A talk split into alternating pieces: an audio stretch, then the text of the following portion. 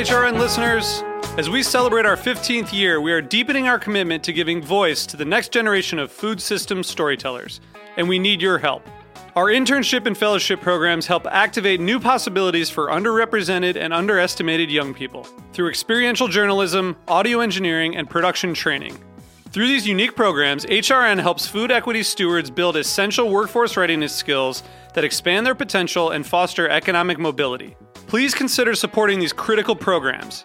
And with a minimum donation, you can be entered to win a dinner for two at an amazing restaurant in one of eight cities and tickets to a concert at a great venue in one of those cities. We have incredible partners across the country who have donated, as they also share our passion for helping to educate the next generation of food systems storytellers. Check out heritageradionetwork.org slash 15 to donate and enter to win today. That's heritageradionetwork.org slash 15 to donate and enter to win today. And make sure you donate before March 31st. Thank you. You're listening to Heritage Radio Network. HRN is food radio supported by you. Learn more at heritageradionetwork.org. This episode is brought to you by Wisconsin Cheese. We've been making cheese in Wisconsin since before we were even a state, which may be one reason why we win so many awards for it. It's what happens when a whole state dreams in cheese. Find your next favorite cheese at wisconsincheese.com.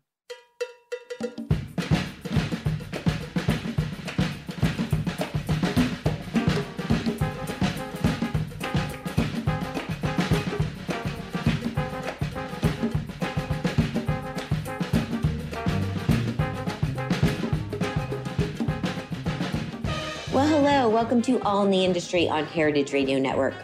I'm your host and producer, Shari Bayer, and this is our 373rd episode of this series, which is dedicated to behind the scenes talent in the hospitality industry. Today, I have a special on the road show from Food on the Edge, which took place in Dublin, Ireland in October, and I was there participating as a speaker, and I will share more details in a moment. First, as I do in every show, I will start with my PR tip. Then later, we'll have a bunch of interviews I did at the symposium and close out with my solo dining experience. As the founder of Bayer Public Relations, I'm going to tip the show off with my PR tip of the week. So today's tip is to tell a good story. Share your personal experiences with others to inspire, educate, and entertain. Keep it real and in your voice and be authentically you. There isn't one way to tell a tale or style to be had. What matters is the truth told from the heart. So tell stories that are genuine, as storytelling is an art that can and will be appreciated. That's my tip today. Okay, so as I mentioned, today's show is all about Food on the Edge, which took place from October 16th to 17th in Dublin, Ireland. So, what is Food on the Edge? Well, it's a two day food symposium that brings together top international chefs and industry professionals, featuring about 50 speakers who are chosen for their innovation, passion, and influence on today's food culture. And I was really thrilled to be a part of it. It was my first time in Ireland. It was my first time attending this symposium. And I was there as a speaker doing a panel on my new book, Chefwise Life Lessons from Leading Chefs Around the World by Phaidon.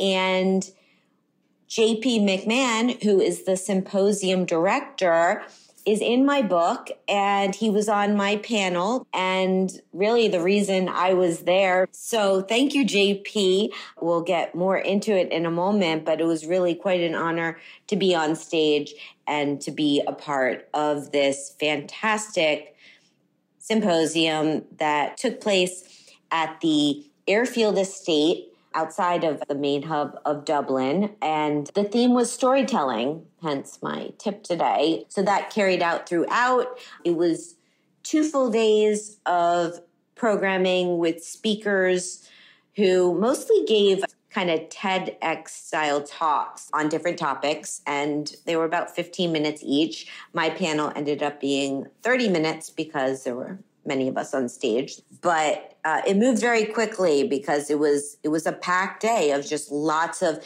very interesting, dynamic speakers talking on different topics under the theme of storytelling and related to the culinary industry. The symposium also had some master classes going on, as well as a trade market component where they had different food and beverage vendors showcasing products. And they also had a bookstore where they were selling lots of the speakers' books. And my book, Chefwise, was there, and I signed copies for people. So that was awesome. And there was amazing food and drink throughout the day from delicious bread and coffee and pastries in the morning and lunch and we also had a speaker's dinner the night before, which was awesome. It was just perfectly executed. And I was, again, very honored to be a part of this conference, followed by two days of excursions, which was amazing. About 25 of us who were involved in the symposium took part in group activities together, which was planned by JP and his team. And it was amazing because, again, I hadn't been to Ireland or Dublin, and we got to see a lot of the area and do a lot of fun activities and bond. A really lovely country and really great people. As a part of our excursions, we went to Johnny Fox's pub, which is known to be the highest pub in Ireland. And it was fantastic. We had dinner there. We shucked oysters. There was music. It was a pretty large venue. There was a lot happening. And another highlight on the second day we had lunch at a restaurant called Aqua, and we took a boat out onto the water. The sun came out right then, and it was lovely. And we closed it out at Old Street restaurant and you know, at this fun Irish pub in a different town called Malahide, which was very charming. I hope to get back at some point soon so I could see the rest of the countryside and get to Galway and visit JP's restaurant. You'll hear in my solo dining experience, I did have some wonderful meals in Dublin, which I will share later in the show. So thank you so much. Okay, so before I tell you who you're about to hear from, I'll just say uh, a little about my panel, which again was on my book Chefwise Life Lessons from Leading Chefs Around the World by Phaidon and JP McMahon, who's the symposium director of Food on the Edge, is in my book, and he was on my panel, as well as Andoni Luis Aduriz from Mugaritz in San Sebastian, Spain. I've seen him now a few times at different events. I went to Mugaritz back in 2013 and had a really special experience. And Andoni had an interpreter during our panel because he speaks Spanish. And so we mostly communicate through our eyes, I would say. but um, he's fantastic. And thank you to our interpreter uh, who helped us out. The other panelists were Elena Reygadas, who I've also seen quite a bit this year at different events. She is from Rosetta in Mexico City. And I've also been to her restaurant. I was there several years ago on a trip. And Elena was named Latin America's best female chef in 2014 by the world's 50 best. And that's amazing. And she's lovely. So thrilled to have her as a part of the panel. And finally, I got to meet Tala Bashmi, who's a chef from Fusions by Tala in Manama, Bahrain, in the Middle East.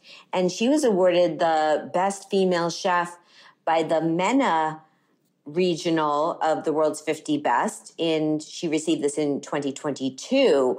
So it was amazing to meet her. And one day I hope to get to restaurant. So those are my four panelists. Thank you all so much. It was a thrill to be there on stage with you and in front of the audience, which there was probably about a few hundred people under the tent and the airfield estate. Big congratulations to JP, Abigail, Julianne, all from the team, everyone involved. So thank you all so much. Now, coming up, I have eight interviews. Some are a few minutes long, some are a bit longer. Everybody introduces themselves as we start each conversation. So you'll know who I'm talking to.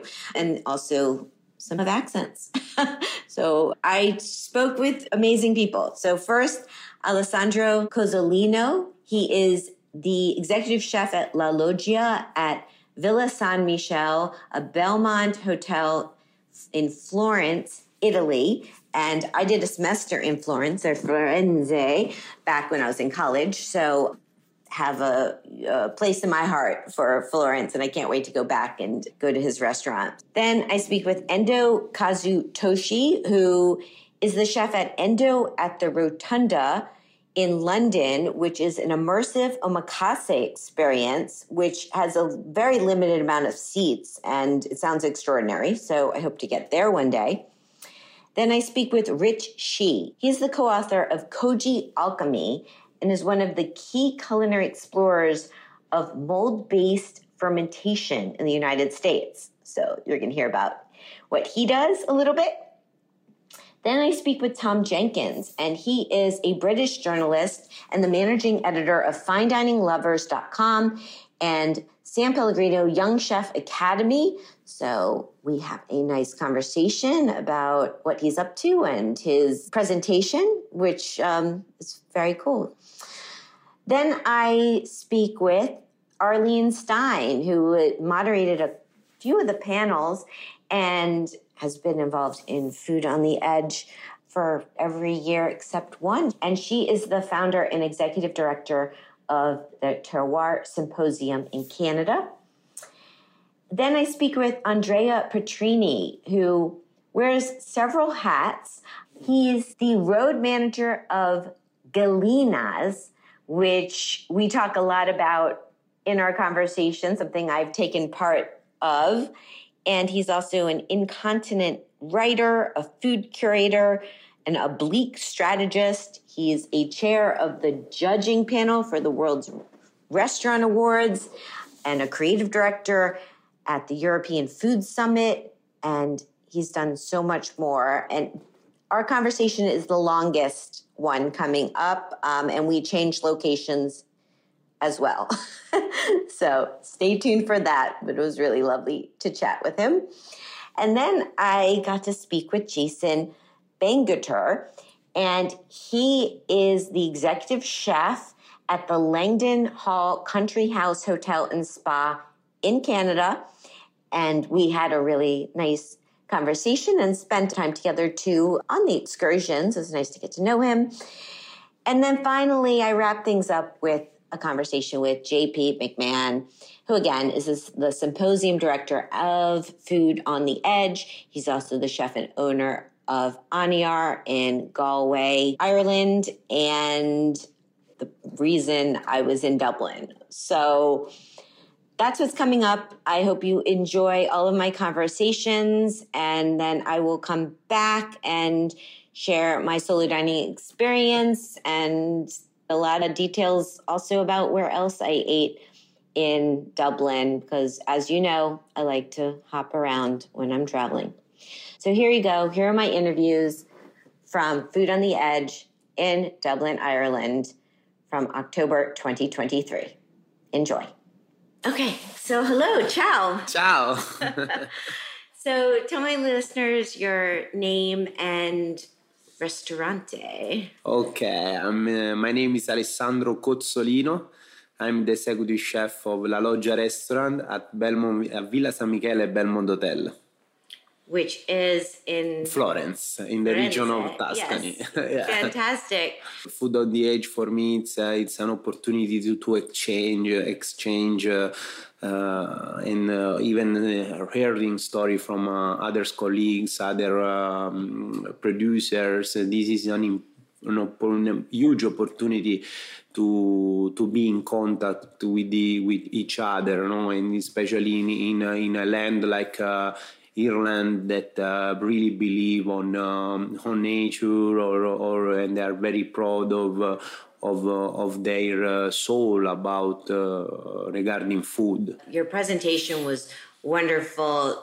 The pasta looks so spectacular Thank and you. just perfect. And uh, yeah, made me hungry for lunch. So you want to talk a little about what you're doing at your restaurant? Yeah, the La Loggia is a it's a it's a fine dining restaurant that uh, respect and love uh, the region of Tuscany, and all is made with my personality and the energy of my team. So it's all uh, about uh, what I I, I feel in uh, in uh, in Florence, in Tuscany, and the, wa- the way how we would like to uh, talk between um, the the food and and this is the the main core of of our restaurant. So honestly, uh, honest and genuinity of of our land. Amazing. Well, I told you earlier I studied in Florence back Yeah. long time ago. It's one of my favorite cities in the world. I, I need to come come visit you. You should you sure come back for yes, sure. for sure. Um, one last question is I have a new book out called Chefwise, which is on chef advice. Do you have any top advice you would give someone who maybe wants to become a chef? I think that uh, it's you should just keep your uh, your dream solid and work hard.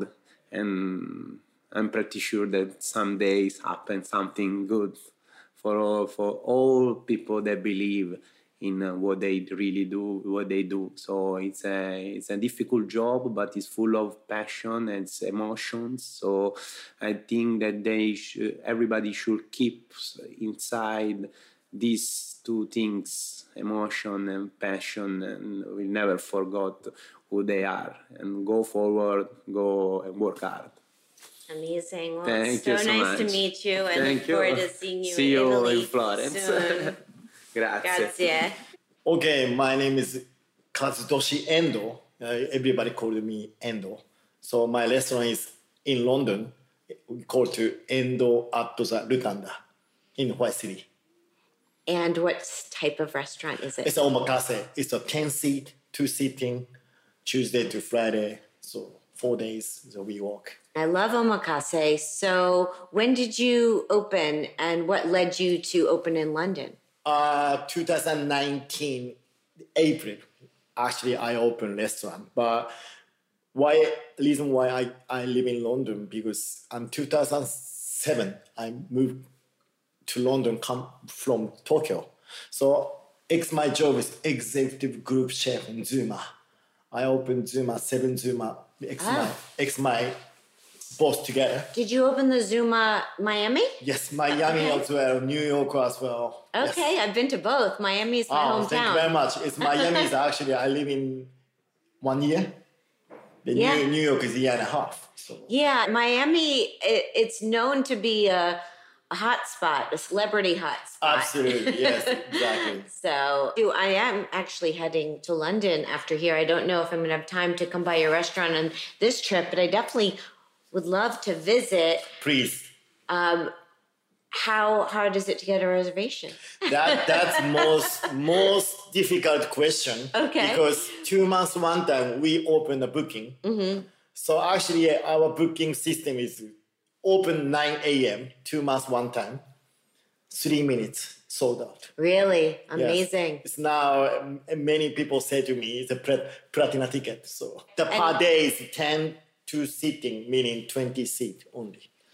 And is it okay for me to ask how much your omakase is? In New York City, we have a lot of amazing sushi restaurants and Right. omakase, and what falls under the more affordable sushi omakase is the hundred dollars or less. Um, Yeah. and then we have I don't know over five hundred dollars now. New York is like, you know, my focus, for example, my friend of mine, Sushi Nozi, Mm-hmm. in New York, is the Upper East Side, is like more expensive. Nas. No. Yeah, I've been Yeah. there. Uh, Fantastic. Yeah, exactly. So my restaurant is 250 pound plus 15% service charge. Okay. So probably per, per, per head is 300, between 350 pound per head. So Yeah. the Do, 20 courses.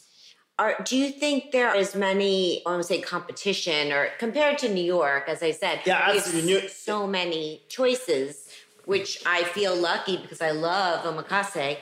But um, in London, how now getting more competition is competitive. Yeah. a lot of competition. But New York and London, uh, London, New York is so much different because London is more history is longer. The Japanese food scene. The second thing is now London is more popular. It maybe two three years. Maybe today I I explained to you about Japanese food scene in London. Five years ago I opened restaurant. Omakase include me only 3 Then now maybe forty. yeah. Yeah, so 50, like a, only Yeah. just five years. It's it's a lot of omakase restaurants opening. Yes, Yeah. and I, I mentioned to you when we were off air t- uh, that I did the opening of Sushi Ishikawa Yeah. in New York City with. Chef Don Yeah. Pham, who, I, You know. I opened Zuma New York. He's there. yeah, Then I showed to him it's a lot of things he say as a totally unique. So it may maybe New York is maybe three times a week. Is you got easy to find the Japanese produce, but London is 0 Mm-hmm. That's why hundred percent we using local produce. Yeah. For example, for me, English produce is ninety percent. Mm. That's a very important engage with producer, also Yeah. supplier as well. it's about the relationship exactly. because the product is, I mean, it's important in any Absolutely. cuisine, but I feel in Japanese It is. cuisine, what you do, it's like it's it's it's everything, Yeah. right? Yeah. Yeah. So we're here at the Food on the Edge conference in Dublin, Ireland. Is this your first time here? Yeah. Yeah, me too. So what brought you here? Yeah, that's good. You know, it's cold today, but cold, crisp Yeah, Irish air. it is. But Guinness is nice. But tomorrow I I go to one star Michelin restaurant in Dublin. So maybe I Yeah. I don't know much about Yeah, me too. Irish but I've been. I've been starting to uh, dive into it and learn more. Yeah, yeah. So um, you spoke earlier today. Uh, what what was the theme of your talk? about my career, of course. But actually, I born a sushi restaurant. That's why sushi is my kind of my. It's not my job. It's kind of mm-hmm. my life, the purpose of my life. So that's why I really, really happy to introduce our culture wise. Also now omakase is in the world kind of wild standard about Japanese restaurant. It's omakase equal Japanese restaurant. So I maybe not much people no understanding about omakase. That's why today I'm really happy to little bit more advice Yeah. also kind of introduce about omakase spirit. The spirit is like very important for Japanese sushi chef, I think. Yes. Well, your presentation was wonderful. Oh, with thank your you. the photos were very appealing. Yeah. Um, and I do think, yeah, I agree. I think omakase has become more mainstream and more popular. Well, thank you so much. No, thank so you nice very much. to meet you. Nice to meet you. I- And I, really hope to see you in my restaurant too. yes, I will let you know. We'll stay in touch and please Yeah. let me know when you're in New York City so I can send you places. Yes, please. That, that's maybe, interesting too. Maybe meet up with you and we can go out for sushi together and I'll see what you think. Yeah, why not? All right. Well, thank you so Thank much. Thank you very much. My name's Rich Shih. I actually don't have a restaurant. Okay. I'm a fermentation educator, and I focus on koji, uh, which is the driver for uh, essentially most Asian condiments and uh, alcohols. And I'm just excited about it because there are a multitude of applications for any cuisine, uh, any cooking level in terms of your experience to make more delicious food. Where are you based? I'm based uh, just north of Boston, so I spend a lot of time in Boston. And how did you get into what you're doing now? Uh, when I got out of college, I just uh, didn't. Um, I was. I really like to eat, and going out to eat was really expensive. So I just learned how to cook, and then eventually I connected with a lot of chefs because of my technical knowledge as a mechanical engineer. And then a chef asked me to make some koji for a, a brunch that he was doing, and and then it sort of planted the seed for me to try a lot of different things that nobody had been trying before with koji. Amazing. Well, what brings you to Food on the Edge? Uh, JP invited me because I had been working with his kitchen staff on how to do things interesting and delicious with Irish ingredients. And he felt that it would be applicable to other people to be able to use this ingredient to expand their, you know, repertoire of using enzymes in the kitchen. Well, thank you so much. So nice to meet you. Yeah, same here. Thank you so much. My name is Tom Jenkins. I'm the managing editor of FineDiningLovers.com and also the San Pellegrino Young Chef Academy. So I'm here at Food on the Edge. Um, uh, I did a talk uh, here about AI and food journalism. I'm also going to do a, a panel um, uh, regarding the San Pellegrino Young Chef Academy, um, which is a, a, kind of a community that was born out of the San, uh, San Pellegrino Young Chef Academy competition, which is all about kind of nurturing young chefs and, and, and helping them uh, progress in their careers. I've known your name and fine dining lovers website for a long time and the San Pellegrino Young Chef competition. Um, so, how did you get involved? I mean, I've been watching from the outside and seeing both of them progress. So, first with Fine Dining Lovers, how did you get involved with that? Um, in a personal sense, so I um, I'm based in London. Uh, I'm a journalist. I've been a, a, journalist for over a decade now. Um, had always had a, a, strong interest in food. Had done some uh, writing about food amongst kind of other um, other subjects, uh, and then ended up. Um, I found myself applying uh, for a role at Fine Dining Lovers, which is based in Milan. So um, I moved over there for um, two and a half years. Oh, nice. To, to Milan to work to work for Fine Dining Lovers. Um, I'm now back in London, um, but I work remotely uh, for them from London. Um, and the the San Pellegrino Young Chef Academy um, project. I mean, this is something that started in 2020. Um, the competition itself has been going since 2015, um, and the academy was started in 2020, just as a way to kind of continue um, that good work of the competition. So the competition, uh, although it is a, a, cooking contest, the kind of strongest things that come out of that competition are the the, the, the networking, the the connection between young chefs and their peers, but also young chefs and and some of the biggest names in, in the world of gastronomy, uh, and also the kind of all the things they learn, the mentoring relationships that they they have during that competition. So the academy exists as a way to continue that uh, that good work um, in you know before, after, during the competitions. Um, so yeah, personally, I kind of the good thing about working across those two projects is I kind of get to see. Uh, uh, someone described it as both sides of the past, right? So, you know, fine dining lovers, we're very consumer focused now. So my interest in that and who I speak to is is is the consumer, is the diner, is the the foodie.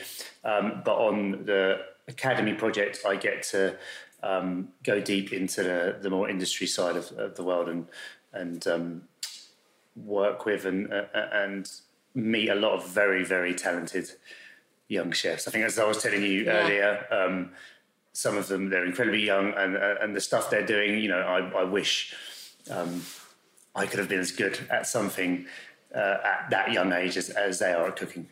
Yeah, no, it's amazing. And I told you earlier, I went to the regional in New York, and you just had the competition in Milan. Mm-hmm. How was that? Is it attended by consumers, or is it an all industry it, event? Yeah, it, it's not. Um, it's it's mainly industry. Um, mm. It's not open um, to the public. So um, you'll have industry, you have media. There is some partners of San Pellegrino and, uh, and Acqua Panna. Um, there will be um, some influencers there as well. Um, some other uh, big names in the in the food world. Some you know chefs who have maybe been involved in the competition before or who are interested in in the competition. We had Massimo Bottura speaking at one point, and um, his his team from um, a few of his different restaurants cooked the the gala dinner.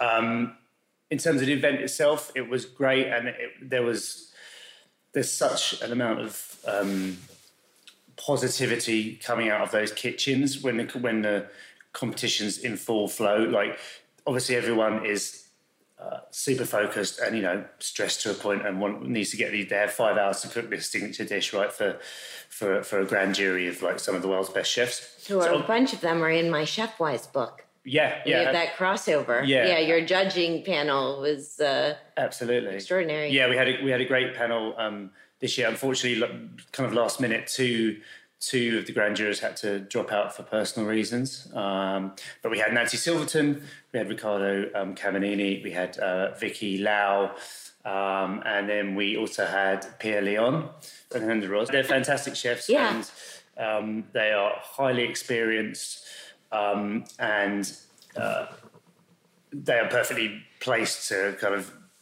spot this kind of talent. Right. It's what they do on a, you know on a on a daily basis. It's how they've got to um, where they are, not just through extreme hard work, but also the ability to uh, spot talent and nurture it so that they can then delegate, you know, uh, properly in their own kitchens. So, as I was saying, the, the, great thing that came out of it was even though all of these young chefs and their mentors, they're working at 100 miles an hour to get get this signature dish out for the judges the collaboration between the kitchens. Like, you know, people are helping each other out, people are hyping each other up, you know, people are jumping in to like help serve the dishes if there's a few different elements. Um, and as I was just saying to you, this is some of the strongest points about the competition um, is it, it's not just the winning of it, it's the, the people you meet. It's the, mm-hmm. a lot of these young chefs make friendships for life. They get I know plenty of chefs who've got you know um, professional opportunities from this. They're they're collaborating with their peers all over the world, doing four hands dinners. Um, it opens up a lot of doors, and I think that networking, that connection, is is the strong point of, of the competition it's a really amazing competition for all those reasons and, and more. But speaking of the winner, who did take away the prize this year? So it was a young chef um, from Portugal called Nelson Freitas. Okay. So he is a junior sous at uh, a restaurant called 50 Seconds in Lisbon. Um, and uh, he did a um, dish of. Uh, it's like a crispy. I can't remember the name of the fish, but it was like a crispy skinned fish and there was like a sea urchin on the side, uh, and by all accounts, like everything was there. Like taste was there, technique was there, but also the the story behind the dish. The the, the, chef was very much uh, highlighting his um, his heritage and the kind of the produce of his region, and I think he ticked all the boxes. And I think the um, the, the, the grand jurors were really really impressed. Yeah, well, I'm sure we'll be seeing more amazing things from him. Look and out for him, yeah. That's that's awesome. And with fine dining lovers, how do you decide what content that you're covering? Are you covering chefs and restaurants all around the world?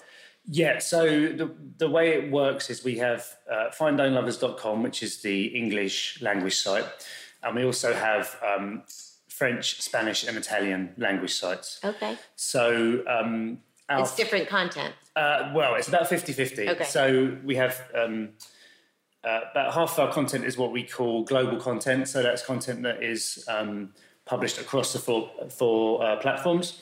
And then kind of the other half is what we call local content. So that is content that is uh, more of interest to um, the particular regions uh, for those platforms. So for, for .com, which is I'm the managing editor of that of that platform, um, we're very much uh, focused on um, the UK, US, and Canada, um, but we also obviously have an international uh, uh, interest as well. So you know we will talk about anywhere essentially, um, whereas something like the Italian language site will be more focused on, on Italy. The, the Spanish language site is more focused on uh, Spain, Latin America, and France on on France for its more local content. Amazing. So one last question mm-hmm. before we get back to the conference. You we are here at Food on the Edge and you gave a really wonderful talk yesterday on AI. So talk a little about that. Why was that your subject and why do you think it's important for us to be focusing on that here? Um, thank you first of all. I'm glad you enjoyed it. Um, I did. I really it, did. It's a it's a really big subject to condense into um, 15 minutes. I think when when the um, JP announced that the subject for Food on the Edge this year was storytelling. Um, I think this is a very, very pertinent subject in terms of being a journalist and in terms of um, what stories mean um, and uh, how much value they have. Um, it's obviously, as a journalist, the idea of regenerative, uh, sorry, regenerative, generative um, AI is something that we're all thinking about. Um, of course, it is a, a, threat. Many journalists will see it as a threat to, to their livelihoods. Um, and I also wanted to kind of produce, I wanted to give a balanced view of it. It's something that can be a useful tool for us, but obviously none of us really knows um, what's going to happen in the future and how much we are going to become, um, let's say, redundant as journalists because of this technology. But it fundamentally um, shall we say, impacts our ability as story as journalists to tell stories. And I think that was why it was so so pertinent. Um, but as I said, it was it's a big subject and it's difficult to condense that down to, to 15 minutes. Um, I think the the overall um,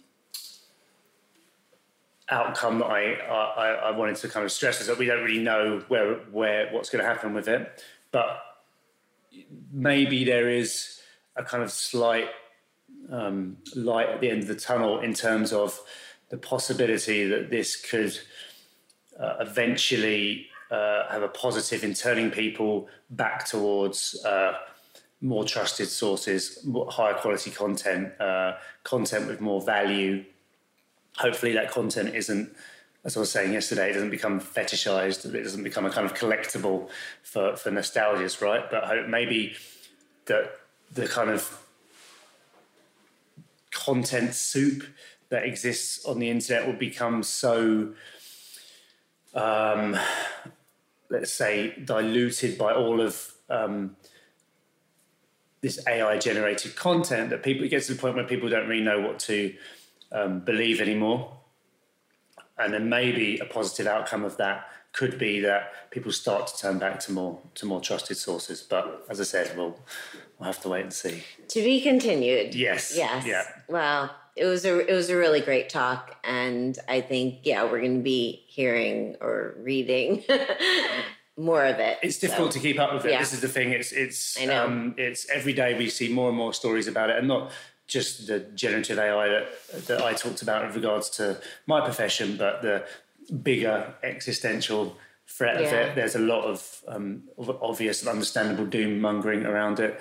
Um, so it's it's hard to to be honest. It's hard to keep up with the the development of that technology and how it's going to affect all our lives. And yeah, we don't know if the if the um, the companies, the people behind this this technology, um, necessarily are able to keep up with its development too. So Oh yeah, we'll see. No, I think it's really, really great that you you spoke about that. It was I didn't know what you were speaking about when you got on stage, and I was like, oh, this is very interesting and cool um, to be a part of this conversation that we're having here um, about the industry and about food and about storytelling. And we shall see what the future brings. But you're on it. It's just a good reminder to me to to also be paying more attention to what is happening because it's it is going to change our lives. yeah, Yeah, There's a lot the of- way we do work. there's a lot of yeah, there's a lot of noise out there. So um, it can be hard to kind of see through all that. Um, but as, as I said, hopefully I was able to give like a, a an overview and a kind of intro to the to the subject. You did. You did awesome. And congratulations on everything that you're doing with your businesses, with your travels, with supporting chefs in the industry and restaurants. And it's really great to meet you. Thank you so much. Thank you. Cheers. My name is Arlene Stein, and I run a company called Terroir Hospitality. And we uh, do projects and programs where we bring together people working in the world of restaurants and hospitality, namely chefs, sommeliers, artis- artisanal food producers. And we try to create an interesting program that's around inspiration and also talk about, uh, you know, food systems issues.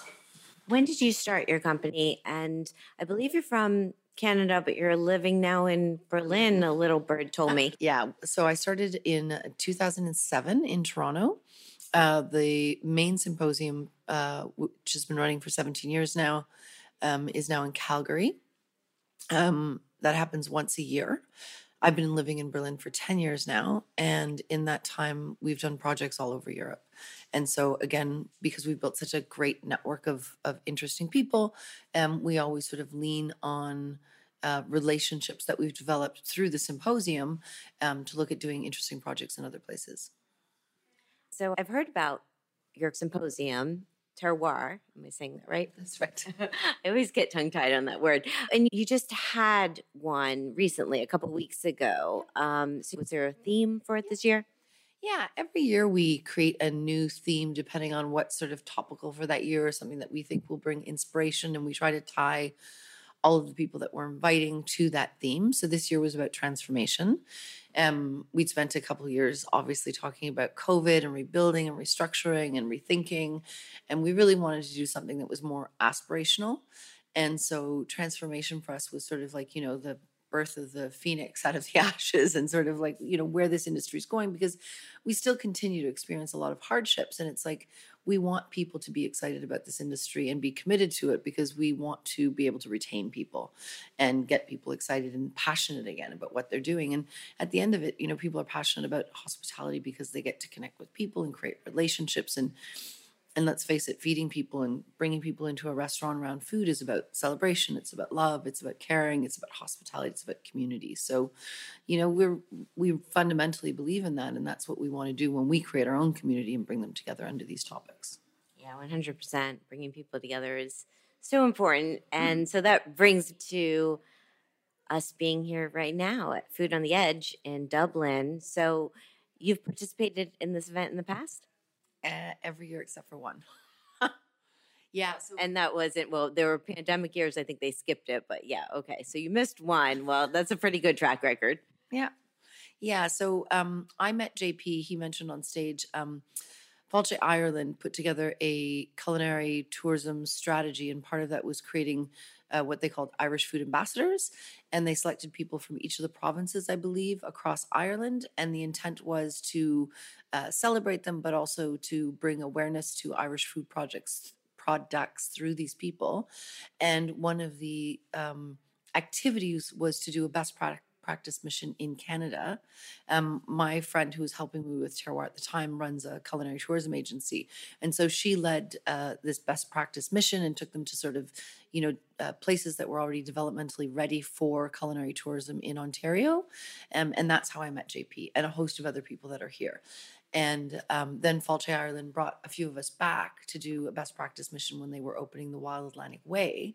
Um, and we talked to various stakeholders along uh, that path um, who were doing food businesses, food enterprises, food restaurants.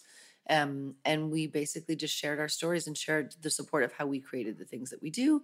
And that's where JP and I had the conversation about, you know, what we were doing with Terroir. We invited him to Terroir, and it was sort of not the model that he created Food on the Edge for, but definitively, I think he would say it was an inspiration for what he did with Food on the Edge.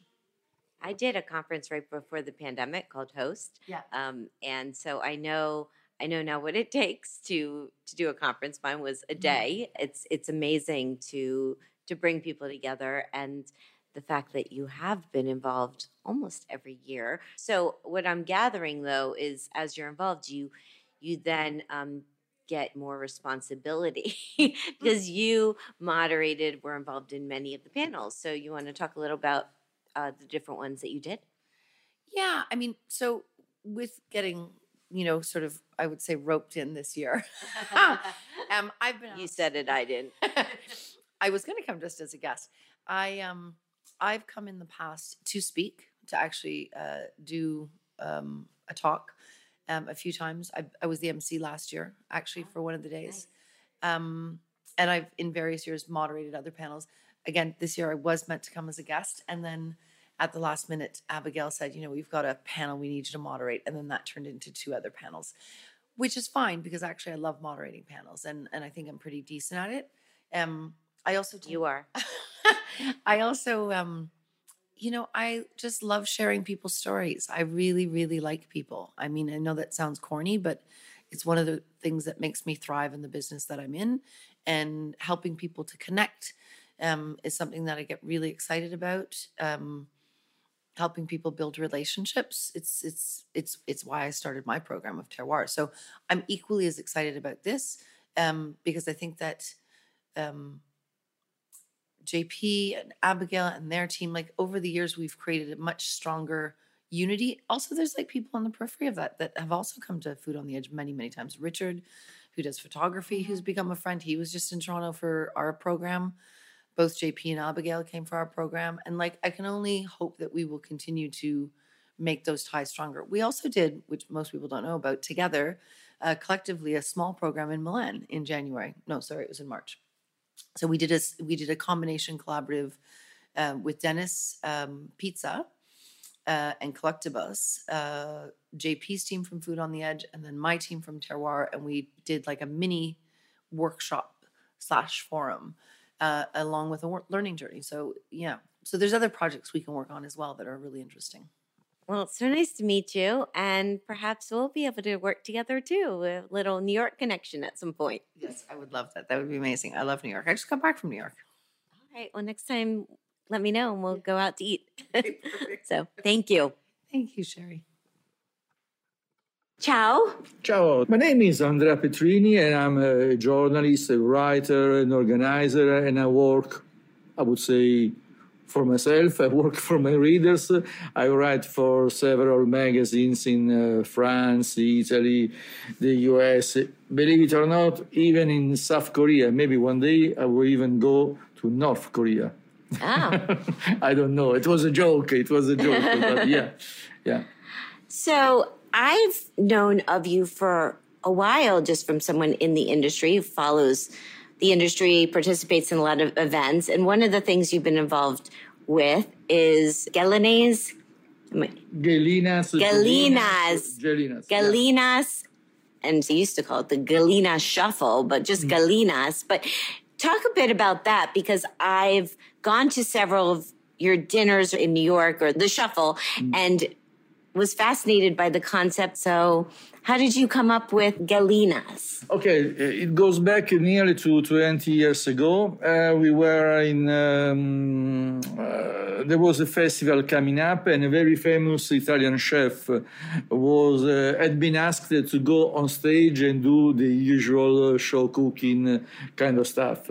And he never wanted to go. He never went, and it, that would have been the fifth or the sixth. Uh, time, the sixth year, that he would have refused to go. So I was holidaying not far from his restaurant. One day he, he says, Hey, I need a good excuse for not going again, or eventually a good idea to go but doing to do something completely different. And this guy, Fulvio Pierangelini, was obsessed by the idea that everybody wanted to copy his recipes. And in fact, he never released a book of himself with recipes.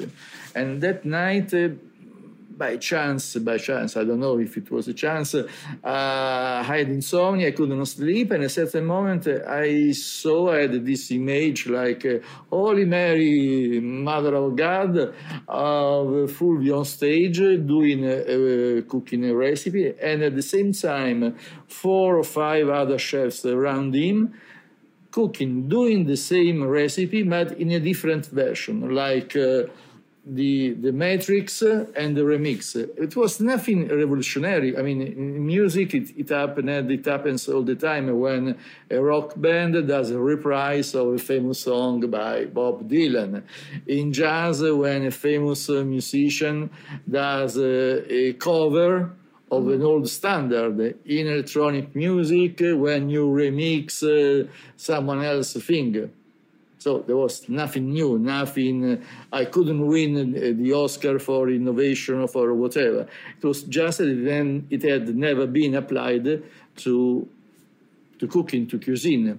And so he accepted. We gathered a few friends. Uh, for the first edition, there was Massimo Bottura, Peter Nilsson, Andoni Luis and then little by little, uh, other people arrived, René Redzepi, Iñaki Aizpitarte, Kobe Desramaults, Wylie Dufresne from New York. Uh, and we try every kind of year to do either an event or a series of events, but it's um, something completely out of the box. It doesn't. It's not uh, not in the in the least thing mainstream, um, and. Um, we want it to be every year different, uh, unexpected, uh, in order to explore new territories, to be a challenge. And if chefs, even big, big, big chefs, accept to to be part of it, it's because it's. Uh, it's a family gathering where they can be outside their restaurant, outside their comfort zone, taking risks. They are not asked to reproduce the same perfection of cuisine, the same level of cuisine. We wouldn't care. You, you don't ask a big chef to come and be uh, and do something identical to what he does every day. You want it to to push him further and to see how far he can go, to exchange ideas, share um, intuitions. It's an experimental playground, and every time it's it's kind of different. And for example, uh, the shuffle, which was not even an idea of mine, we were doing in 2014. We were doing a, what we call the spiritual retreat in Tuscany. So there was, uh, we were what, uh, 25 uh, um, chefs. Um, that July there was uh, Virgilio Martinez, Rodolfo Guzman, Fulvio Pierangelini, Massimo Bottura, Ana Roš, uh, Kobe Desramaults, uh, Agatha Felluga, and we were trying to discuss what do we want to do next without having to go on our knees and plead um, and ask for money to the big sponsors that they only want to place their products. They don't have, um, they're not interested exactly in what you do. They just see you as a pretext, uh, as an opportunity to place uh, what, whatever they want. And so, since we wanted to do something completely uh, out of control from the exterior. Uh, we were exploring new ideas. And at a certain point, Blaine Wetzel, uh, a, a, young chef that came out from Noma, and he used to be on uh, Lummi Island, um, oh, right. not far from uh, yes, uh, from Seattle. From Seattle. Uh, he came and said, Hey, I have a little idea. And he spread out on the floor an atlas, like a world atlas and we could see arrows going from New York to Kyoto, from Sao Paulo to Berlin. And he said, Hey, what the heck is that? He said, That could be the shuffle. I mean, what if uh, we do it randomly? We pick up names, um, and if it's my name and it comes with a destination, I go to that place and the guy from that place goes somewhere somewhere mm-hmm. else and then when we reach our destination we stay there for a few days we cook their way we cook in that restaurant with the produces that they use, with the team um, in, in the kitchen. Uh, we do a mix of that restaurant with, with, as it's seen, as it is seen from our own um, personalities, we do a shuffle. And then, even because we were penniless, we said, okay, and you know what? Uh, we don't have the money to pay for the hotels uh, uh, for five days. So when you go, uh, you stay in the house of the chef that is hosting because it's not going to be there, it will be on the other side of the world, so you can swap uh, uh, flats. And it was a bit like uh, living in a, in a um, uh, reality show. Uh, live my life for mm-hmm. five days. And that thing was meant, uh, that happened in 2015, it was meant to happen once. It was meant to be a one shot, the shuffle but it had a huge success, and even the chefs started saying, "Ah, it was so fun, so exciting! Blah, blah, blah, we should do it again." A lot of people started to complain. We didn't know when we tried to get the tickets; it was too late. They had already been uh, completely sold. Uh, ah, you should do it again. So we did it again in 2016. Then we did other stuff, and then in 2018. Um, we felt that uh, the world had changed, uh, that we had created the little monsters. Chefs had become uh, the new messiahs. They had been spending more time in between two flights, going uh, from the restaurant to a congress, from the congress to a master class, from the master class to a foreign dinner, for to then for a pop-up, etc., etc. They've been spending actually more time outside their restaurants um, than, uh, than in their own place.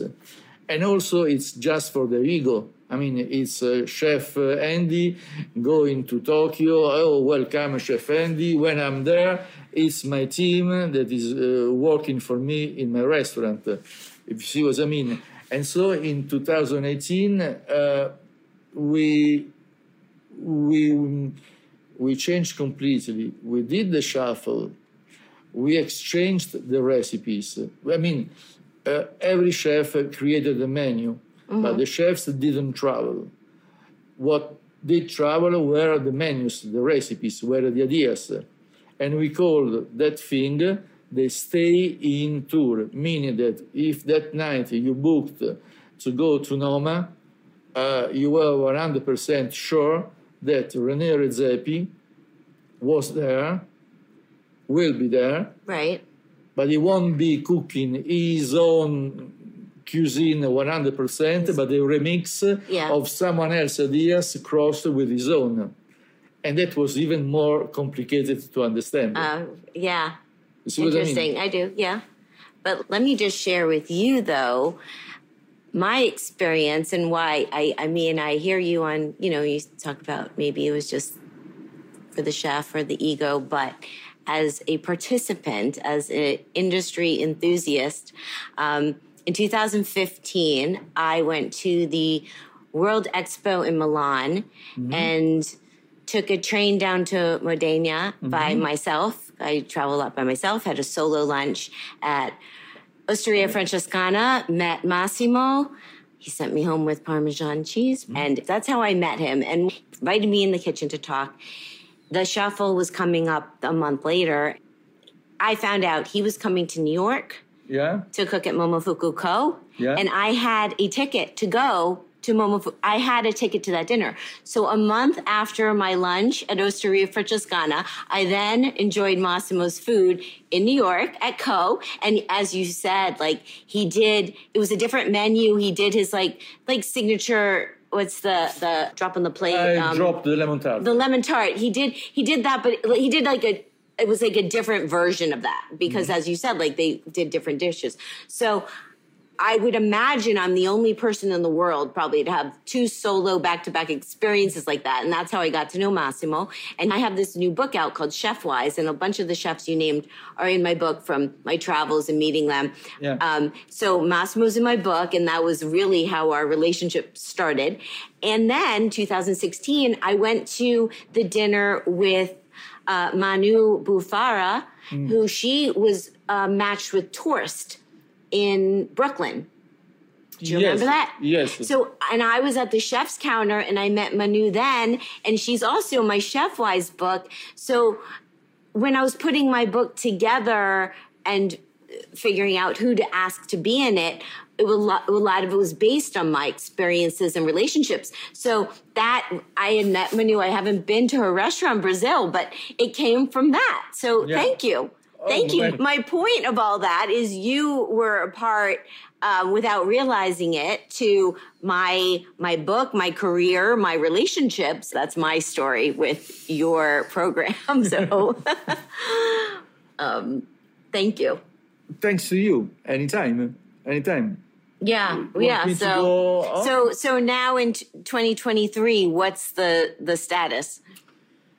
in 2023, um, how would say, uh, the shuffle, the first one, the second one, the one we did with the staying tour, then the silent voices uh, when we did this shuffle of ideas, uh, and it happened all around the world, uh, but only in those places that were allowed to be open during the pandemic. Gelinaz became gigantic. It was a bit, maybe a bit too much, maybe a bit too spectacular for my taste people were expecting, ah, ah it's going to be Bottura, it's going to yeah. be Redzepi coming to cook yeah. in my little neighborhood restaurant. Pressure. Uh, pressure. Uh, and then I realized that I wanted it to be m- even more daring, even more experimental.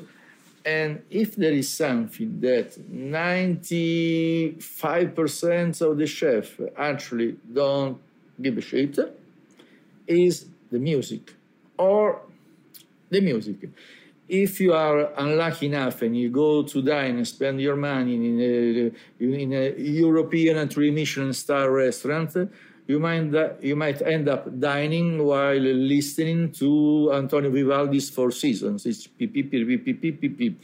If you go to New York, into a hip place, you might feel you are at a heavy metal concert.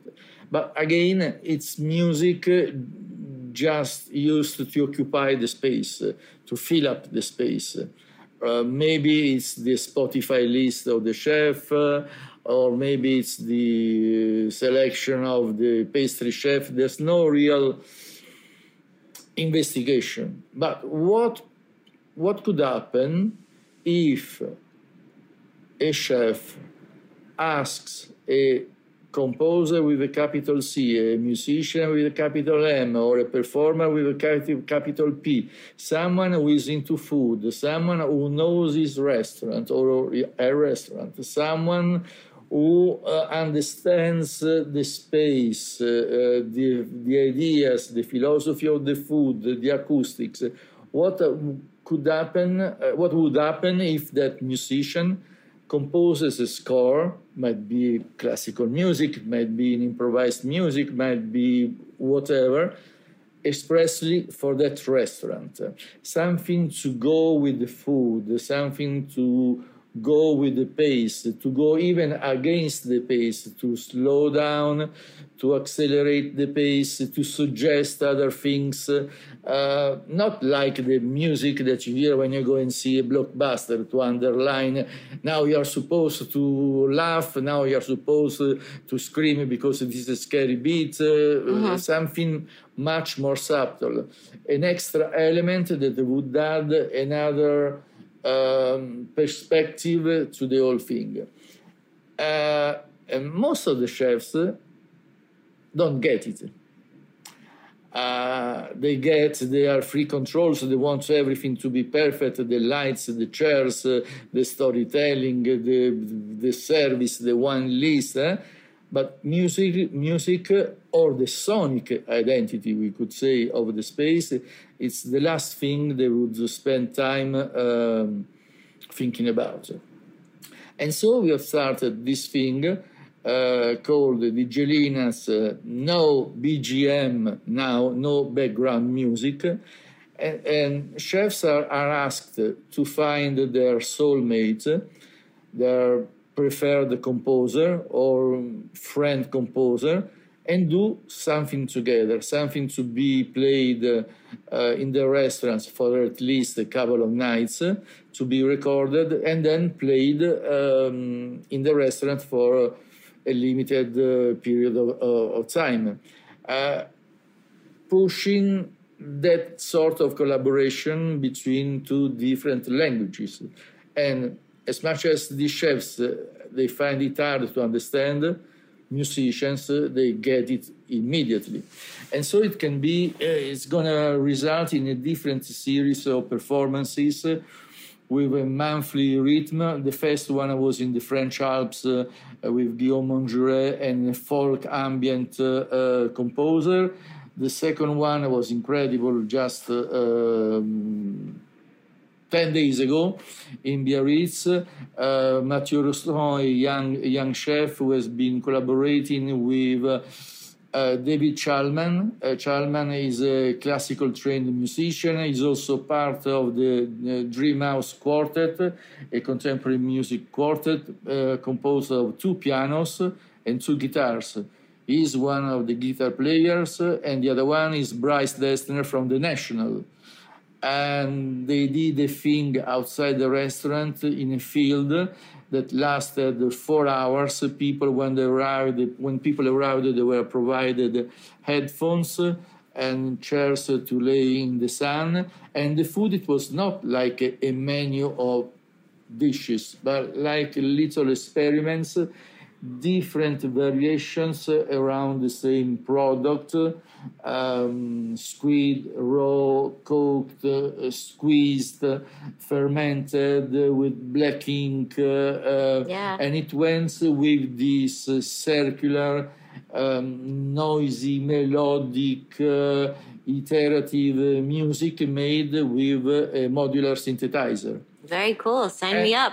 When's yes. the next one? the next one is gonna be uh, the 20 and it's gonna be totally different it's gonna Yeah. be in a brasserie in a chic brasserie in munich in germany uh, it will be three chefs three austrian chefs playing with different artists from the same uh, techno label Mm, the one after that will be believe it or not in ukraine Well, I thought you were uh, going to say New York City. No, in Ukraine, in Ukraine, with these new experiences of music, with different um, performances, different scales, different formats, uh, different atmospheres. Some might be more classic, like the one we had in July uh, with Guillaume Monjuret and the French composer H. Barnes, something much more experimental, something more technoided.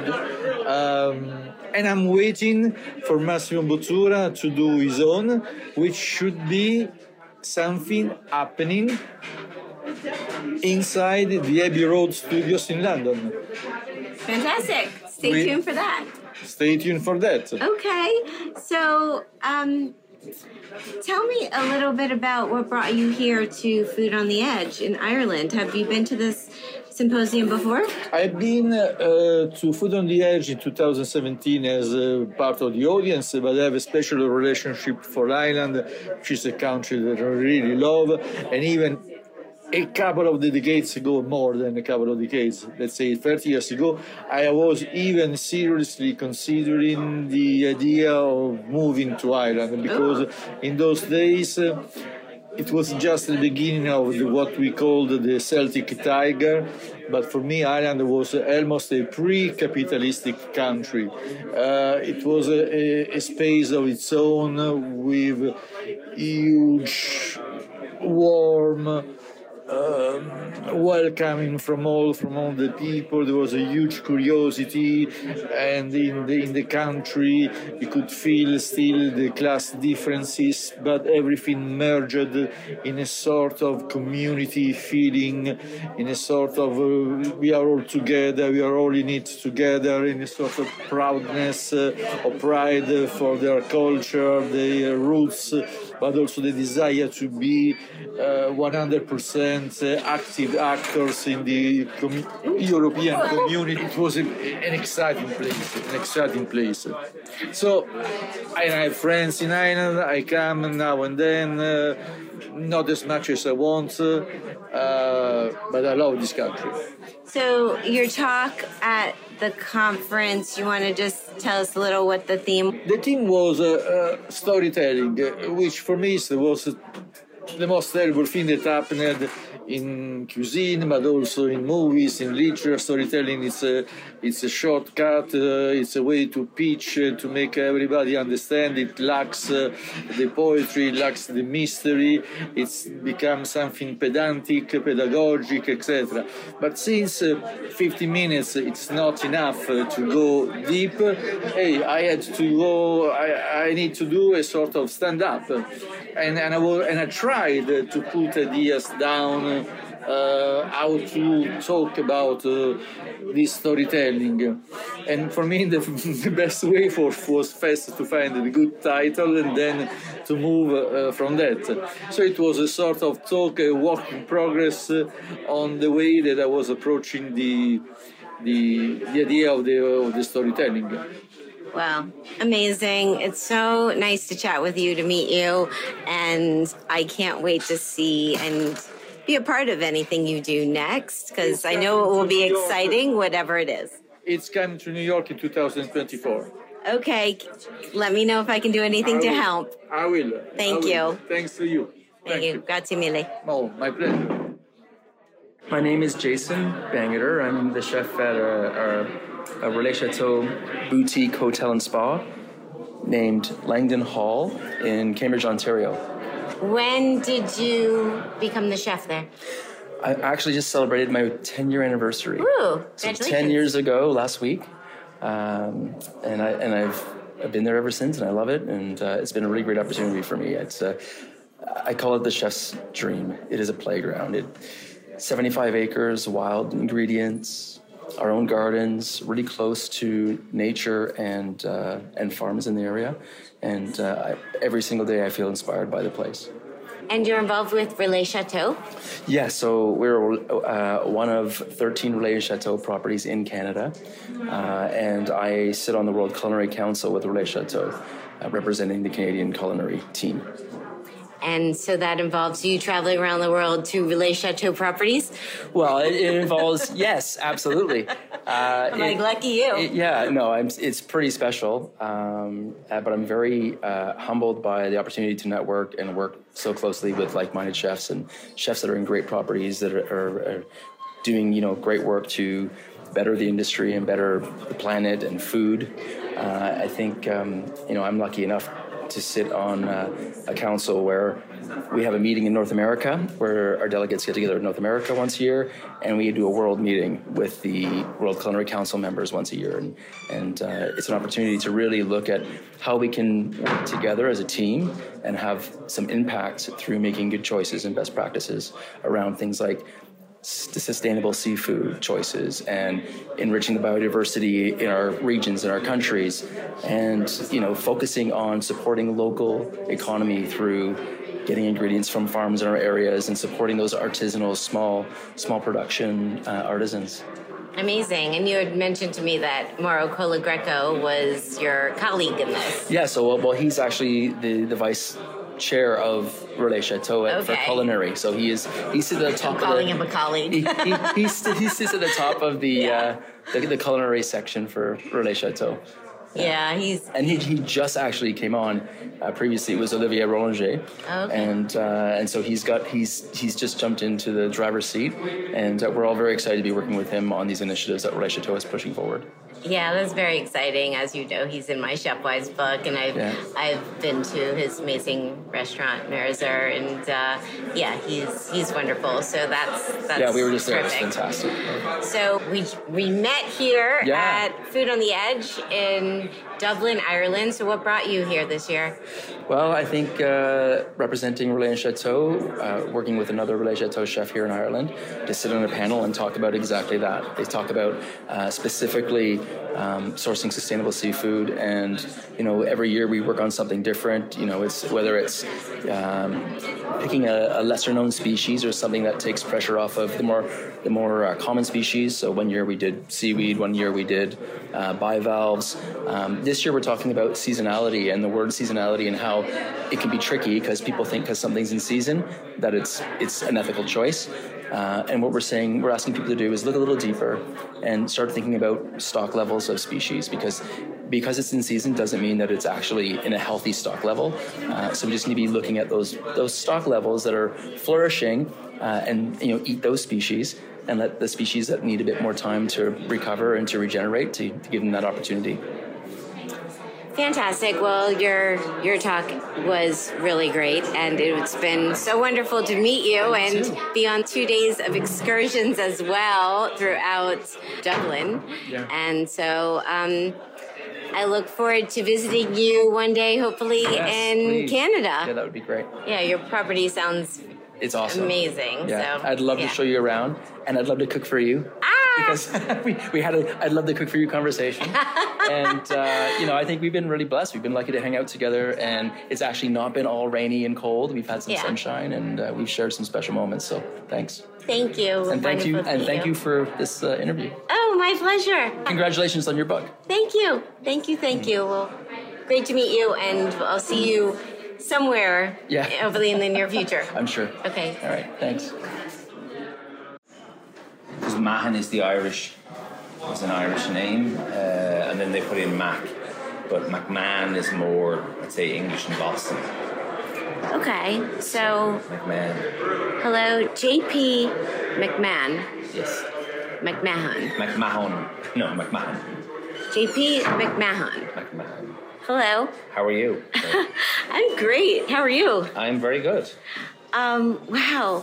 Food on the Edge in Dublin, Ireland, where we've been for the past couple of days. Um, congratulations. Thank you. It's been spectacular to be here. Let's go back a little bit and tell me about what inspired you to create this two day symposium.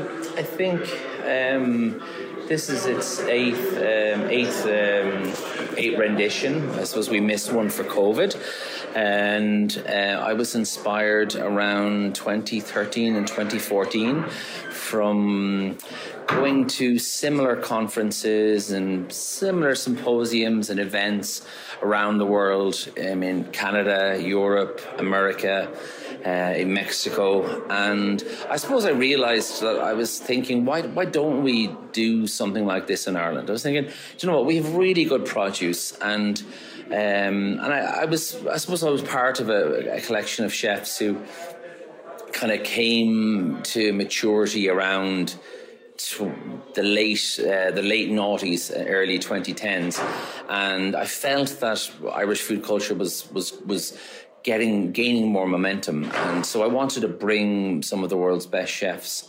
um, to um, to Galway, and that was the original. I suppose the original sales pitch was to bring the world's best chefs. And if you saw from this year's Food on the Edge, it, the, the the brief has changed and grown out to a much wider brief. But at the very beginning, it was it it, it was that, and I suppose I started um, contacting these uh, these chefs via social media or through the restaurants and everyone said I was mad and they wouldn't come because they said, sure, why would they come to Ireland? There's nothing in Ireland.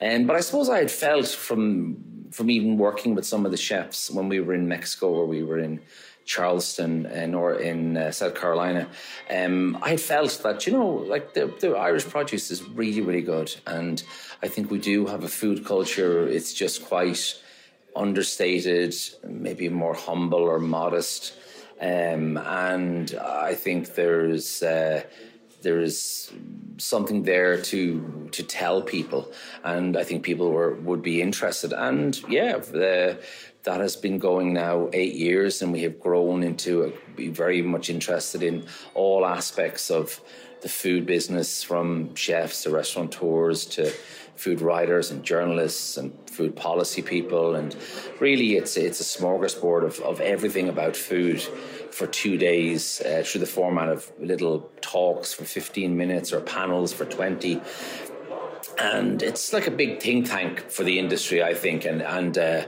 uh, a kind of global gathering that takes place in Ireland, with, a, of course with a focus on Irish food. But really, I think once you take your own food and, and examine it, it um, you can start to learn about, about the, the nature of everyone's food.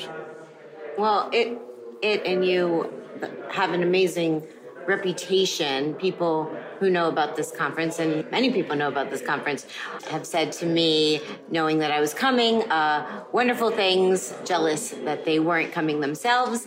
And I've been extremely honored to be here, to be a part of it, to see what you and your team do. It was really been a magical week being here and um, having the opportunity to do a panel with my Chefwise book with you on it and with Andoni Luis Aduriz and Elena Reygadas and Tala Bashmi. Um, thank you for being a part of my book and a part of the panel. Can you share just a little bit about why you yes to me coming and, and talking about Chefwise here?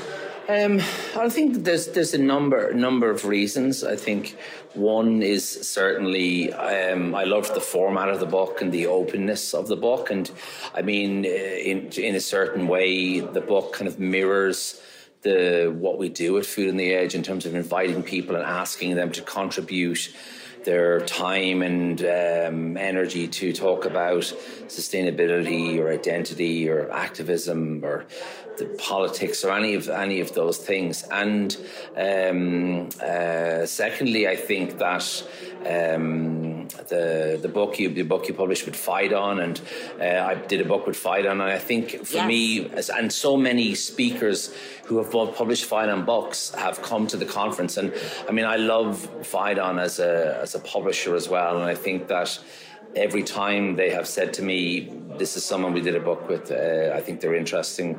It's always been someone remarkable. So I think they have a, a, they have a great knack of finding chefs and food people around the world who write about food in a really really beautiful way, and the way they put the books together, they're real testaments to the subject of the book. And um, so for me, it was it was very easy to um, to to bring you over and um, get you to talk about um, the book, and, and many of the many of the people who participated participated in the book are past speakers of Food on the Edge. We have Virgilio Martinez and Matt Orlando, um, uh, two that weren't here this year, but uh, still it kind of captures the spirit of I think the spirit of the time. And as I said during the panel, I think it's a good manual for for future, I would say future chefs, but also I think for future people in the industry. I think if you're if you're like 15 to 18 year old and you're interested in cooking and you want to know what is happening on the global landscape, I think that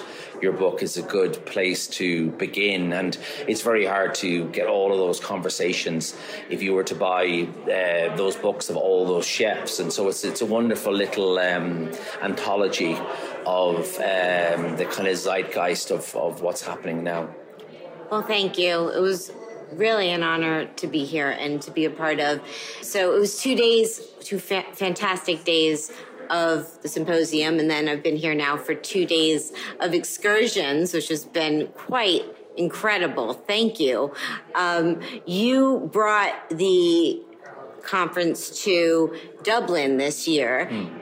I've heard that you're going to be going back to Galway next year, which is where your restaurant is. You want to talk a little bit about Galway and, and a little about your restaurant too? Yeah, um, I mean, I moved, I'm originally from Dublin and I, I grew up uh, just outside a place called Maynooth and I travelled to Galway in 1999 for the summer and Galway has a has a wonderful bug that that gets I- I- into you and um, under your skin. And it's uh, I spent a summer there, and then I, I was like, I want to live here. And it has a, has a wonderful kind of bohemian arts culture as a university. It has a great um, uh, restaurant food and restaurant culture, lovely bar culture, and um, I was just very attracted to to it. And I'm very cosmopolitan as well. There's so many uh, people from everywhere. I always say that in, in, in Galway, it's very it's it's very hard to find sometimes a Galwegian in Galway uh, because there's so many people from all over the world, and I love that multicultural aspect.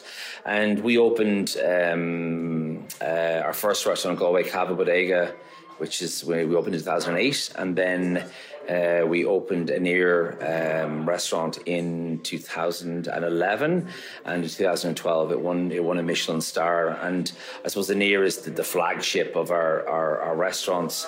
Um, one, and we had another restaurant that we closed during COVID, unfortunately, Tartare. But Aniar was a, was a small project we began to um, investigate the possibilities of Irish food in terms of what grew um, locally, what grew on the island, um, what wild food was there, what seaweed was there, and to really try and develop a flavour profile of what an Irish cuisine might look like without drawing on um, uh, food products from elsewhere in the world. So we don't use lemons or black pepper or avocados or um, olive oil or uh, like many, many soy sauce or anything like that. And, and so we, we did this and it has taken us a, a long time and we're still discovering things. But I think that the kind of signature that we have in Aniar is to try and offer people um, a contemporary vision of Irish food. And uh, many, many of our customers are from North America. And I think that that kind of uh, Irish American diaspora very much appeals to um, people in North America because many of them have a connection to Ireland and they want to get a taste of contemporary Irish food. And many of them are in Ireland looking at the wonderful sites such as Newgrange or the Cliffs of Moher or the many, many other uh, places along the Wild Atlantic Way. And so, yeah, we've been we've been incredibly fortunate. I mean, we were closed for 18 months during COVID, and I thought the restaurant would never reopen. And we've been incredibly fortunate since then to to welcome back so many people, and we're we are doing a, re, a redesign in January because we are we're going to stay another 10 years hopefully we've signed another lease and i hope we will continue to refine and investigate irish food and inspire younger chefs uh, and uh, younger front of house and uh, restaurateurs to follow us in the same journey Amazing. I can't wait to visit whenever that is. I'm definitely coming. And I know we have to get to dinner. We have things to do with the with the group. we do indeed Um, but before I let you go, would you please play my speed round game? Okay What this is is I name a couple of things and you get to pick your preference, such as chocolate or vanilla. Okay. To give you choices. Perfect. Okay, so here we go. Eat in or eat out? um, eat out Eat yeah, it's eat in at home or eat out at a restaurant. I had to get a little clearer on that during COVID. yes, that's true. I, I, do you know what I'm? I, yeah, it's it's very hard, but like I, I love eating out. I do love cooking as well, but I do love exploring uh, other people's restaurants. Okay. Indoor dining or al fresco dining? It depends on the weather, but indoor dining mostly. Yes, Okay. Wine, beer, cocktail, mocktail, or champagne? always wine, and it will always be Pinot Noir. That is my Oh, go-to okay. drink, and I love exploring the world through Pinot Noirs. I love tasting them all. Good to know. I was going to say, I was say, should I ask or Guinness, which is obviously beer, but okay. Um, but I, I do have the odd the odd Guinness, and I certainly grew up uh, drinking Guinness, and it is an extremely popular um, stout. There are many other stouts in Ireland as well, but Guinness is the most popular. But certainly. Um, in the last maybe five years, I think since I had children, I couldn't get to the pub anymore. We, um, I got into Pinot Noirs and just started to explore. okay. How about tasting menu or a la carte? I think tasting menu, Small plates or large plates? small plates. Communal table or chef's counter? Look, I look communal table, Tipping or all inclusive charge? tipping. Uh, fish and chips or Irish stew? Fish and chips. Irish soda bread or scones? Irish soda bread. Okay. I do not believe I've had some yet. I have to get Oh, really? some. There has been some. Eh, or maybe I haven't. I haven't It's- it's been- realized it has I been have. floating around. The Okay. kind of brown bread that we've. That oh, we've that the brown bread is Irish Yeah, soda bread. brown soda bread. I take it back. I've had it. Yeah, because I suppose it looks. Okay. Yeah, it's just. I, in my head, I was thinking it was ra- more of a agent. white bread. But No, okay. you can have a white um, soda bread, but traditionally uh, soda bread in Ireland is brown because of our wonderful rainy weather and because it's so wet in Ireland. Um, the wheat that we produce is a little bit um, weaker, not as glutinous, and it, that's why soda bread. The tradition of soda bread is much um, more developed in Ireland rather than, a, say, a sourdough tradition or a yeast tradition. It's it's the weather. We blame the weather. Okay, cool. Not like I want to leave, but now I can leave because sometimes you got to like off the bucket list. Like you got to check like things. Um, okay, two more: cheese plate or dessert.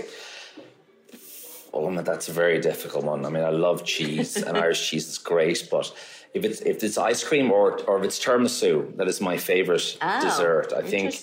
I know actually. Funnily enough, my two favorite foods, which is bizarre because people will think all the Irish things is spaghetti bolognese as a meal and tiramisu as a dessert, and it's because the first food that made a massive impression on me when I was young, when I was oh, I don't know maybe maybe eight or nine, I'm not too sure. It could have been ten.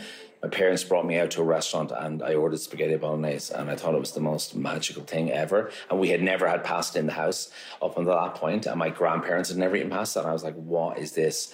And I think it gave me an insight into. Um, the, the, the magic of food and the food could transport you to places and because before that I always felt food was just for just for eating and we, I think that that was a little epiphany I had and I still make it for my daughter one of the daughters the other daughter does not like spaghetti unfortunately but at least one of my daughters uh, is uh, slightly into food and we we enjoy having bolognese Amazing. I learned so much in this talk we've had. Thank Last you. one is Yes. Manhattan, Brooklyn, Dublin, or Galway.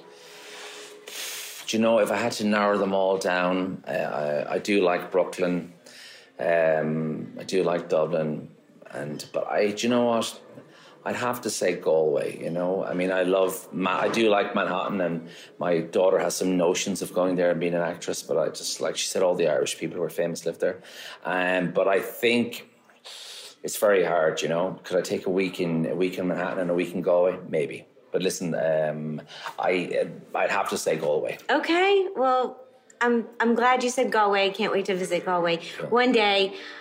Huge congratulations to you. Like seriously, I did a, a conference before the pandemic, a one day conference, and I got a little taste into what it Yes. takes to do this. And what you do is way more complex and and it's absolutely fantastic. Two full days of programming, amazing speakers from around the world, and just so many other things happening besides what's happening on the stage.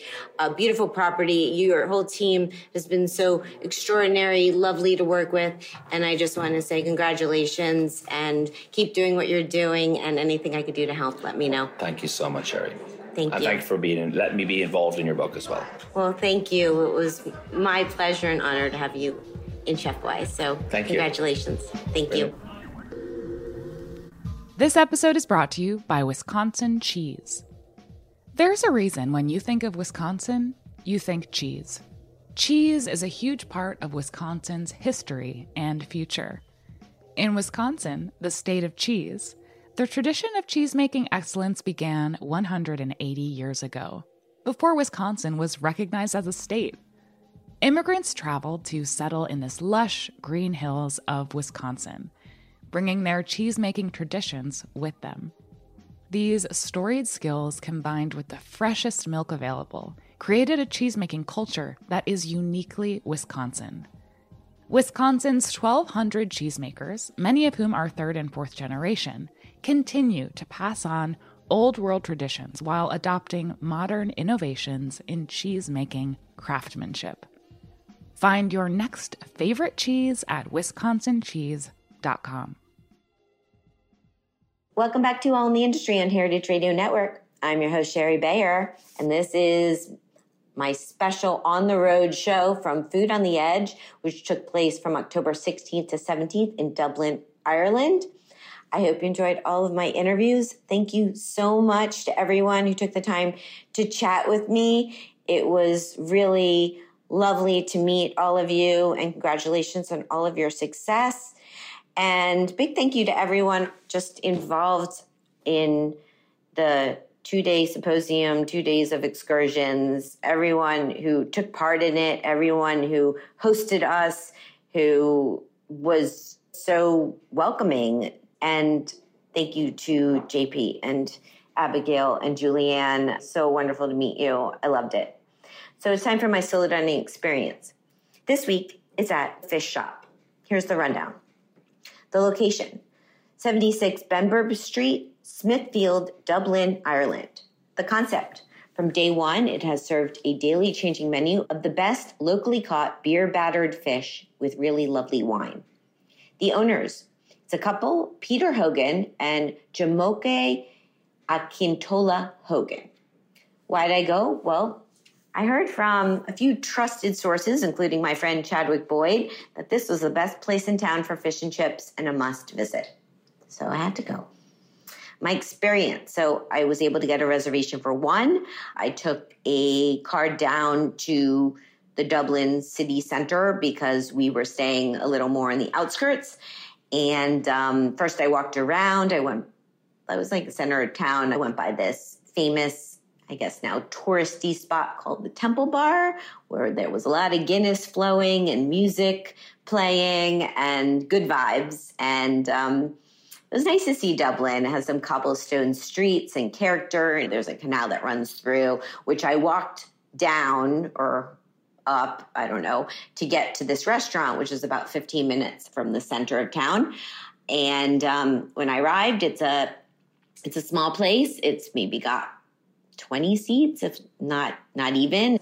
Uh, it's mostly a bar with ledge dining, and I was on a counter ledge in, near the front. Um, so I looked over the menu. I chatted with my server a little bit about what to get. I ordered and enjoyed. So what did I get? Well, of course, I got fish and chips, beer battered catch of the day with chips and tartar sauce, and I chose hake as my fish. There were a couple you could choose from.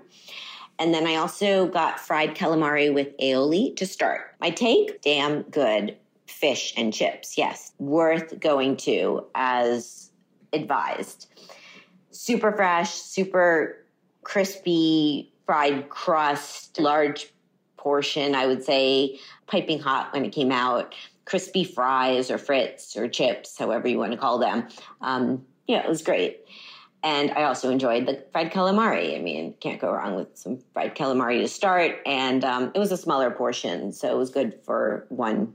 So it's a intimate space. It's got a lot of natural light because there's big windows up front, but the space is mostly just a little bar.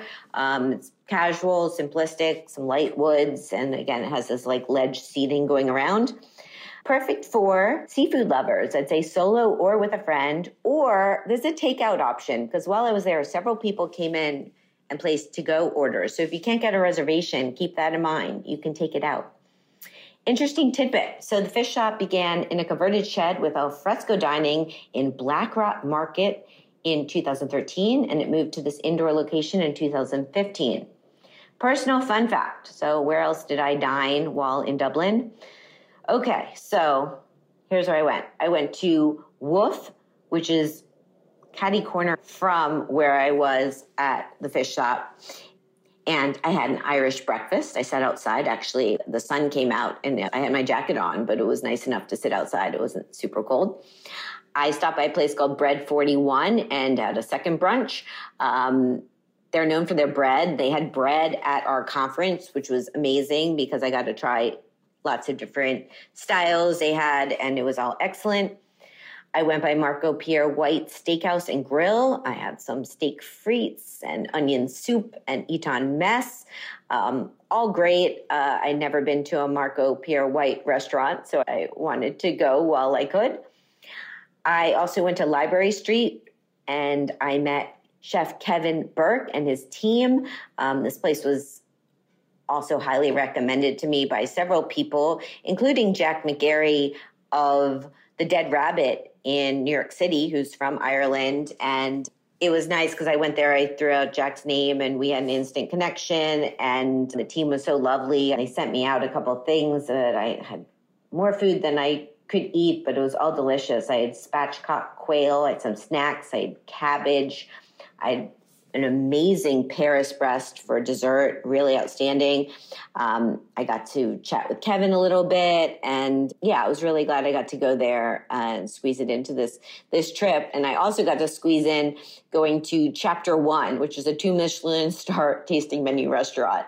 Um, no, I don't know how I find the time to do this either, but that was great. I went bar hopping too, as one does. I went to the Vintage Cocktail Club, which is speakeasy that on the door it just has VCC outside. So you kind of got to know where it is and find it. And then you go upstairs, it's got this like swanky cocktail club. I had a nice non alcoholic drink there. And then I also went to bar 1661, which a few people recommended, and Jack McGarry had done a collaboration with them at the Dead Rabbit for their holiday pop up last year, which I had actually gone to. Um, so I got to meet part of their team. The one of the bartenders, David George, was there, and we connected through this relationship with with Jack. And also give a shout out to Kim, known as the restaurant enabler, who gave me a bunch of tips on places to go, and she was friendly with with them as well. And I had an awesome non-alcoholic drink called the Charlie. So that was great. Um, I'm probably missing some stuff, but that's the gist of where I ate and drank while in Dublin, and it was all really great. So the cost of my meal was 27 euro. This is going back to Fish Shop. And would I go back? Yes. And their website is fish-shop.ie and on Instagram at fish shop benburb. And that's the show. Thank you so much again to JP McMahon, Abigail Colleran, Julianne Fahardy, and the entire team of Food on the Edge for having me, for hosting this symposium, which was extraordinary, and the two days of excursions around Dublin. It was really a treat to be a part of, and I appreciate all of you. And congratulations on everything. I hope to be back in the future and come to Food on the Edge in Galway. Thank you also to all of the outstanding chefs on our Chefwise panel again, it was just an honor to be on stage with you and have you as contributors to my book. And that includes JP McMahon, Andoni Luis Aduriz, Elena Reygadas, and Tala Bashmi. Thank you to everyone who spoke with me on this show Alessandro Cozzolino, Endo Kazutoshi, Rich Shih, Tom Jenkins, Arlene Stein, Andrea Petrini, Jason Bangerter, and JP McMahon. I will include in our show notes who everyone is so you can find out more about them and more about Food on the Edge. Their website is foodontheedge.ie and on Instagram at Food on the Edge and hashtag FOTE 2023. You can find me on Instagram at Shari Bayer at Bayer PR and at All Industry. My Facebook page is All in the Industry. My websites are BayerPublicRelations.com, ShariBayer.com, and AllInTheIndustry.com. All of our shows are archived at HeritageRadioNetwork.org. We're also on iTunes, Stitcher, and Spotify. Check out my new book, Chefwise Life Lessons from Leading Chefs Around the World by Phaidon, now available wherever books are sold. Many thanks to my engineer today, Armin. I'm your host and producer, Shari Bayer. Stay tuned for more on the road episodes from my culinary travels. Stay safe and well, and thank you as always for being part of All in the Industry. Bye.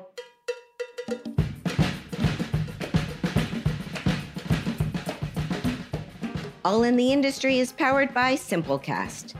Thanks for listening to Heritage Radio Network, food radio supported by you. Keep in touch at heritageradionetwork.org slash subscribe.